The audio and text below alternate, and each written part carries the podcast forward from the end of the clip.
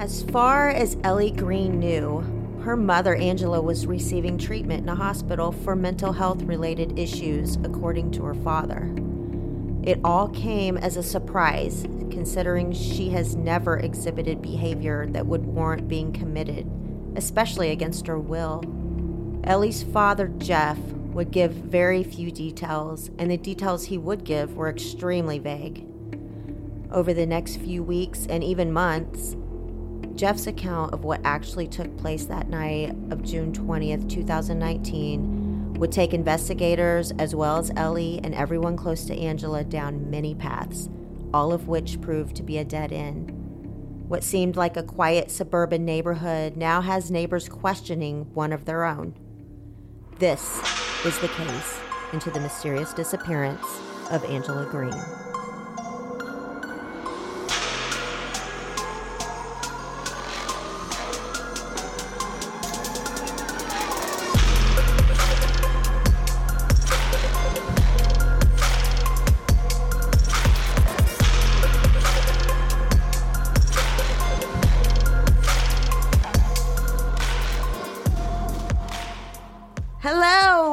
My true crime peeps out there. I'm your host, Heather, And I'm Danielle. and welcome to episode two of Gone in a Blink.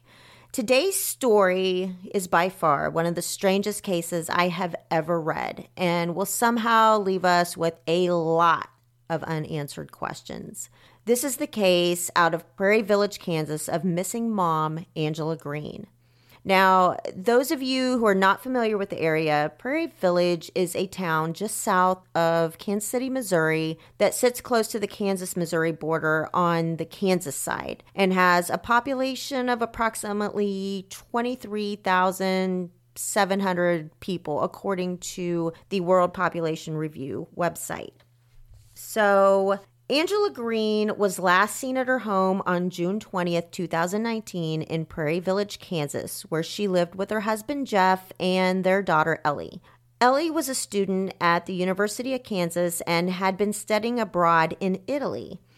Angela was very anxious to see her daughter when she returned from Italy, and according to the Facebook page Find Angela Green, Ellie and her mother had gotten into an argument that night. According to reports, it wasn't anything that Ellie felt was very serious. However, Angela asked her daughter to leave.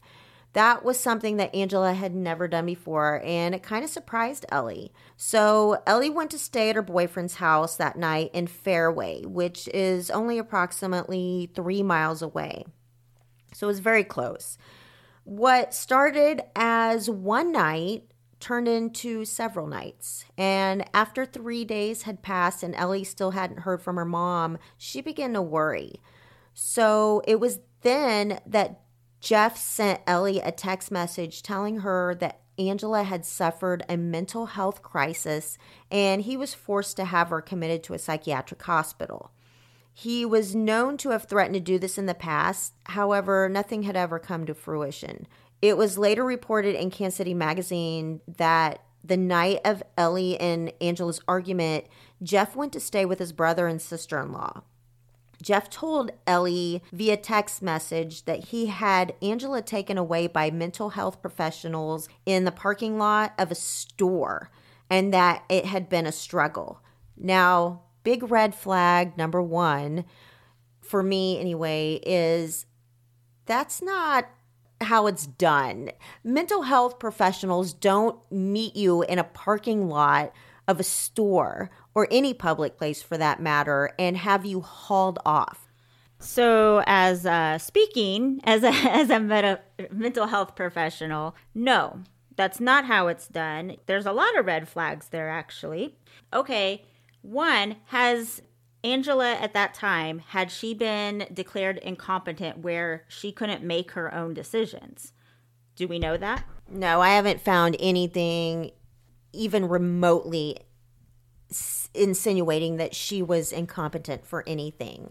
Well, why I ask that is that you know a husband just can't call up and say my my wife is acting crazy please come take her away there has to be some kind of proof one two okay in the realm of things if she's a threat to herself or others that wouldn't be the automatic call Like you'd probably get police involved so you can provide a record of what's happening if you do have to declare her incompetent and somebody else make those decisions. Well, absolutely. And can you imagine if that was actually something that you could do is just say call up mental health professionals and say my spouse or my boyfriend or whoever is crazy come get them. You know how many people would be calling them constantly? Be- oh we had a fight. Well i'm calling the mental health professionals to come get you.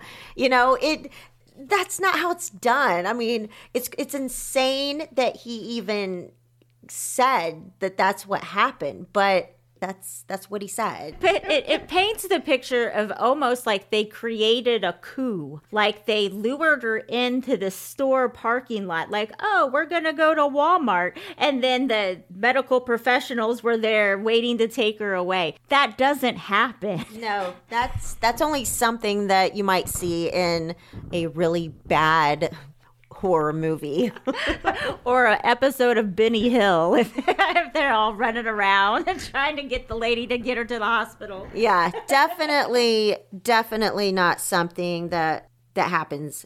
But anyway, so Geoff told Ellie via text message that he had taken Angela away.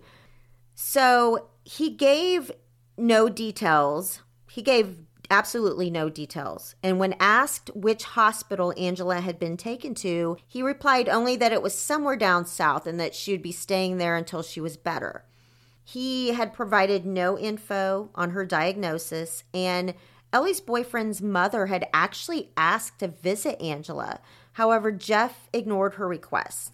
So Ellie trusted her dad and assumed he would do only the best for Angela. And she didn't have a reason to believe at the time that he would be lying to her.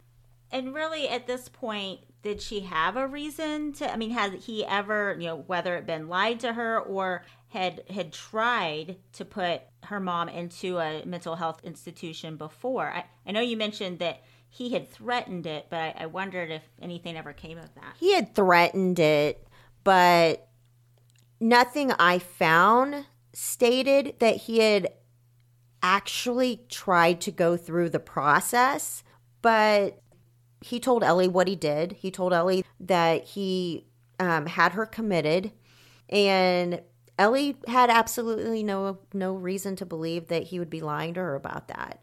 So during pretty much the entire summer of 2019, life went on with the assumption that her mother was in a psychiatric facility getting the treatment she needed for her mental health issues. Ellie was still living in Fairway with her boyfriend, and her and Geoff would still talk. Geoff would come over for barbecues and pretty much acted as if everything was completely normal. So while this was going on, they were still living life like nothing had happened, that mom was just basically on vacation. That's what sounds like. Well, Ellie thought during that whole summer that her mother was in the psychiatric hospital getting treatment. So that's how she was going on about her life, assuming that her mom was getting the getting help that she needed because Geoff told her that obviously she needed help. So again, she's not questioning what her dad's saying. She's just trusting that he is doing what's best for Angela. And so 3 weeks later, Ellie contacted her dad to discuss Angela. Geoff met with his daughter, her boyfriend, and her boyfriend's parents on July 16th. And it was at that time that Geoff revealed that Angela had actually died of a stroke while in the psychiatric hospital. Just kind of so matter of fact like. He's claiming that Angela died of a stroke, but never once did he go to Ellie and say, We need to talk. Something has happened to your mother. It's just Ellie making all the advances to try and pull information out of him. He doesn't free up any information. And when she does ask him about her mother, he's extremely vague about everything. Extremely vague and just says, oh, by the way, that she died of a stroke. Did she, he even say when at that point? Like, no, no, not at all. So once again, he told very few details of her death, other than she had died of a stroke in the psychiatric facility, and then made the shocking request that they not notify Angela's family who were living in New York. That they don't notify her family? He did not want anyone to notify her family, which is very, very strange. So there was no funeral, no obituary, and no mention of her passing to her extended family whatsoever. Then in February of 2020, Ellie finally told her aunt, who is her mom's sister, the news of Angela's death. And when she heard the news, she contacted Geoff and requested to see a copy of Angela's death certificate. Geoff claimed to have a copy at his house and told her he would text her a picture of it, but he never did that. So then she advised that Ellie go to the Kansas Department of Health and Environment in Topeka to obtain a copy of the certificate. So Ellie did just that. And after going up there, a nationwide search was conducted. And the only thing that they could pull up was Angela and Geoff's marriage certificate. So there was no record at all of Angela's death. No record of death at all. No. Whoa. Nothing. So uh, this was extremely alarming. And filled Ellie basically with all kinds of questions surrounding the truth about her mother's disappearance, which it would anyone, you know, especially once you discover that there's no death certificate on file. So police were called and asked to do a welfare check on Angela. And when they arrived at the Greens' house, they were met at the door by Geoff, who told them that Angela was alive and well and had run off with a friend. And he provided, once again, no other details to the police other than that. So he literally went from telling Ellie her mother died of a stroke in a psychiatric facility to telling the cops she's alive, she's good, she ran off with a friend. Yeah, that's so weird. That I wonder, you know, what kind of questions that brought up for Ellie when she heard about this welfare check that I guess has her mom just hobnobbing someplace with a friend. Yeah, and it, not dead. No, it, I mean, and it's I get his his stories are so vague, but it, he literally jumps from one major tale to something absolutely complete ass backward. I don't know, but so according to Ellie, her mother is not the type of person to simply just run off. She rarely left the house without her daughter or her husband, and it just it wasn't it wasn't her. It wasn't her at all. So Ellie filed a missing persons report with the Prairie Village Police Department on February 18th, 2020. So, officers checked mental health facilities in the area to see if there had been any trace of Angela. Maybe even if there was a like a past um, admission. Exactly, and they also did a nationwide search for a death certificate on Angela, as well as collaborated with Homeland Security to see if she had used her passport to leave the country or anything like that. And every single search turned up nothing. A search of the Greens' home showed that Angela left behind her purse, passport, cell phone, driver's license, and her car.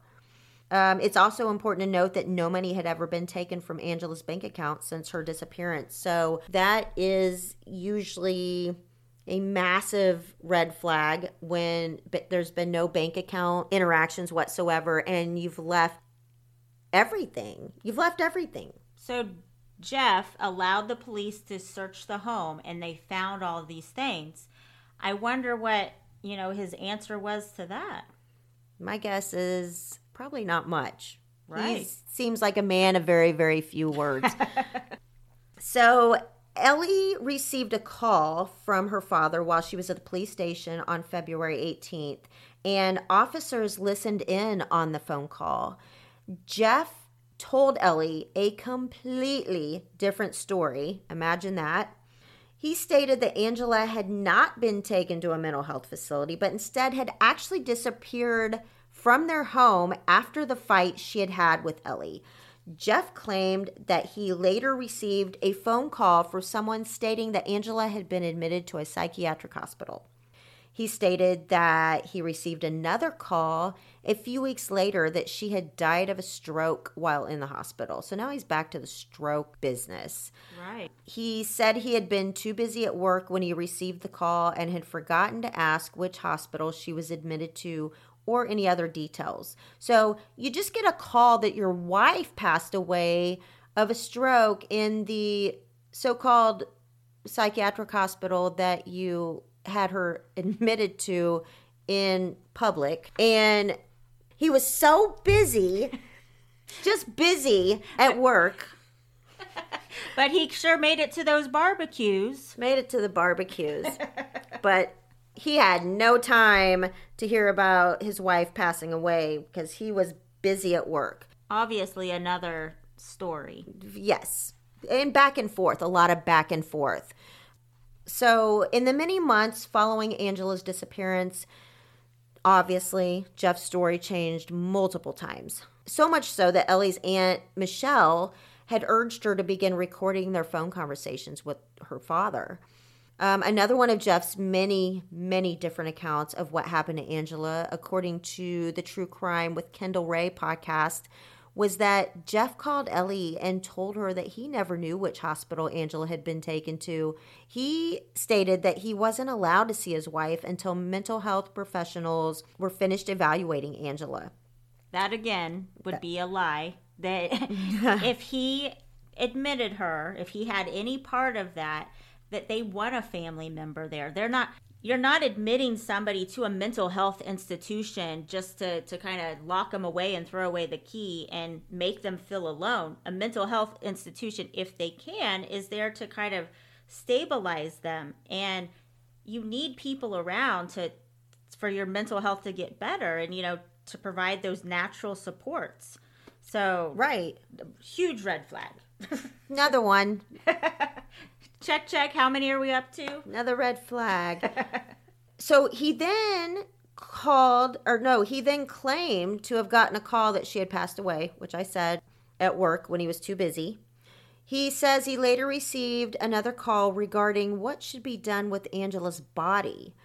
Then Geoff says that a while later, a man stopped by the Green residence. Are you ready for this? To get cash from Geoff for Angela's cremation and he dropped off an urn supposedly containing the ashes, of his wife, Angela. Geoff goes on to say that when he looked in the urn, it was empty. What? Yeah, this man, he just he just keeps going with the lies. I don't even think he thinks about him before he just starts spouting stuff off. Hmm. Who buys an urn from a random guy you talk to on the phone that comes over to your house and demands cash? It doesn't even sound remotely. Real? Ah, I mean, there's so many holes in this story. lots of holes. So, on March 11th, 2020, police searched a storage facility 14 and a half miles outside of Prairie Village in the town of Olathe, Kansas, where Geoff kept his collection of vintage cars. Cadaver dogs were brought in, but unfortunately, the search turned up nothing. So, in the winter of 2020, Ellie appeared on the Dr. Phil show to discuss her mother's disappearance. She was advised by Dr. Phil to gather soil samples from a home that Geoff had bought for Ellie in Lawrence, Kansas, a year earlier. And Lawrence is college town. That's where Ellie went to school, is the University of Kansas. So she was told to specifically gather samples from some soil from flowers that Geoff had brought over from their Prairie Village home that were Angela's. Ellie was to have the samples sent off to private investigators in California, and when the results came back, it was determined that two cadaver dogs, each independently, found all three soil samples were positive for human remains. All three? All three. Wow. Two separate cadaver dogs. So this news was disturbing yes. very disturbing. So those results were sent to the Prairie Village Police Department, who then initiated a search warrant for the house in Lawrence. Now, it is good to note that, okay, this was right as COVID was starting to, Yes. to hit the, the world here. So I, I wonder if that could have, like, hindered the investigation some.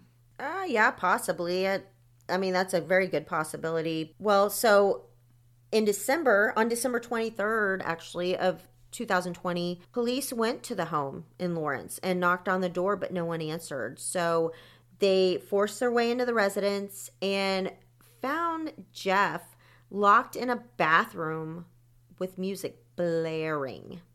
And did he know they were coming? I or? think. I think that he suspected, or maybe, you know, they have to announce when they knock on the door who they are. So True. he could have went into the bathroom then and locked himself in there. He know. I mean, this is this is my opinion, but he knew why they were there, and if you're hiding from that, you're not making any effort to work with the police, obviously. But then, you know, according to his stories, he knows what happened to his wife. He he knew this is this is one of many many many red flags. So, but the part that got me was not so much that he was in the bathroom with the music blaring. It was that nothing was found in the residence and police didn't even bring cadavers with them. And I'm not sure I understand why, because they've already got the results that the cadavers found human remains in the soil that was there. Now, I'm not saying I think that, I don't know that they would have found anything. It, it's just there were remains in the soil that came from the house in Prairie Village. And it's not every day that you find soil that tests positive outside your home for human remains. Um, no. I guess what strikes me though, just by um, the timeline.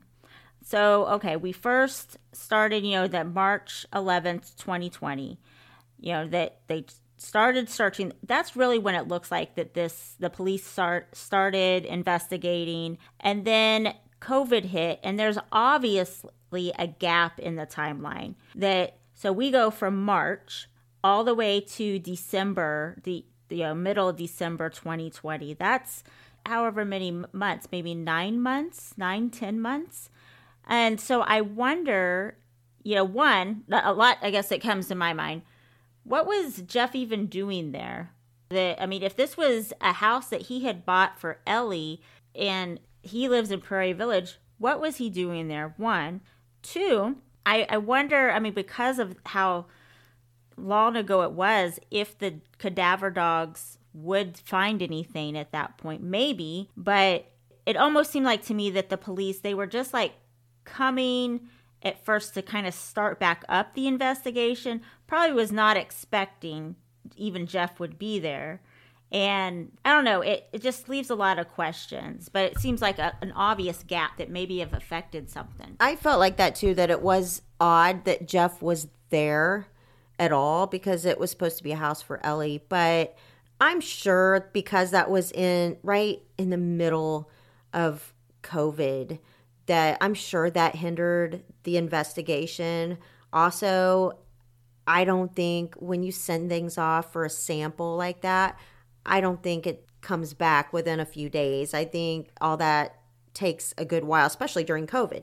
So you're sending that off to get the samples tested during a, a global pandemic. That probably slowed things down a bit too. So, so you think that it was more that it took so long to get the results back? I think it probably took a while to get it back.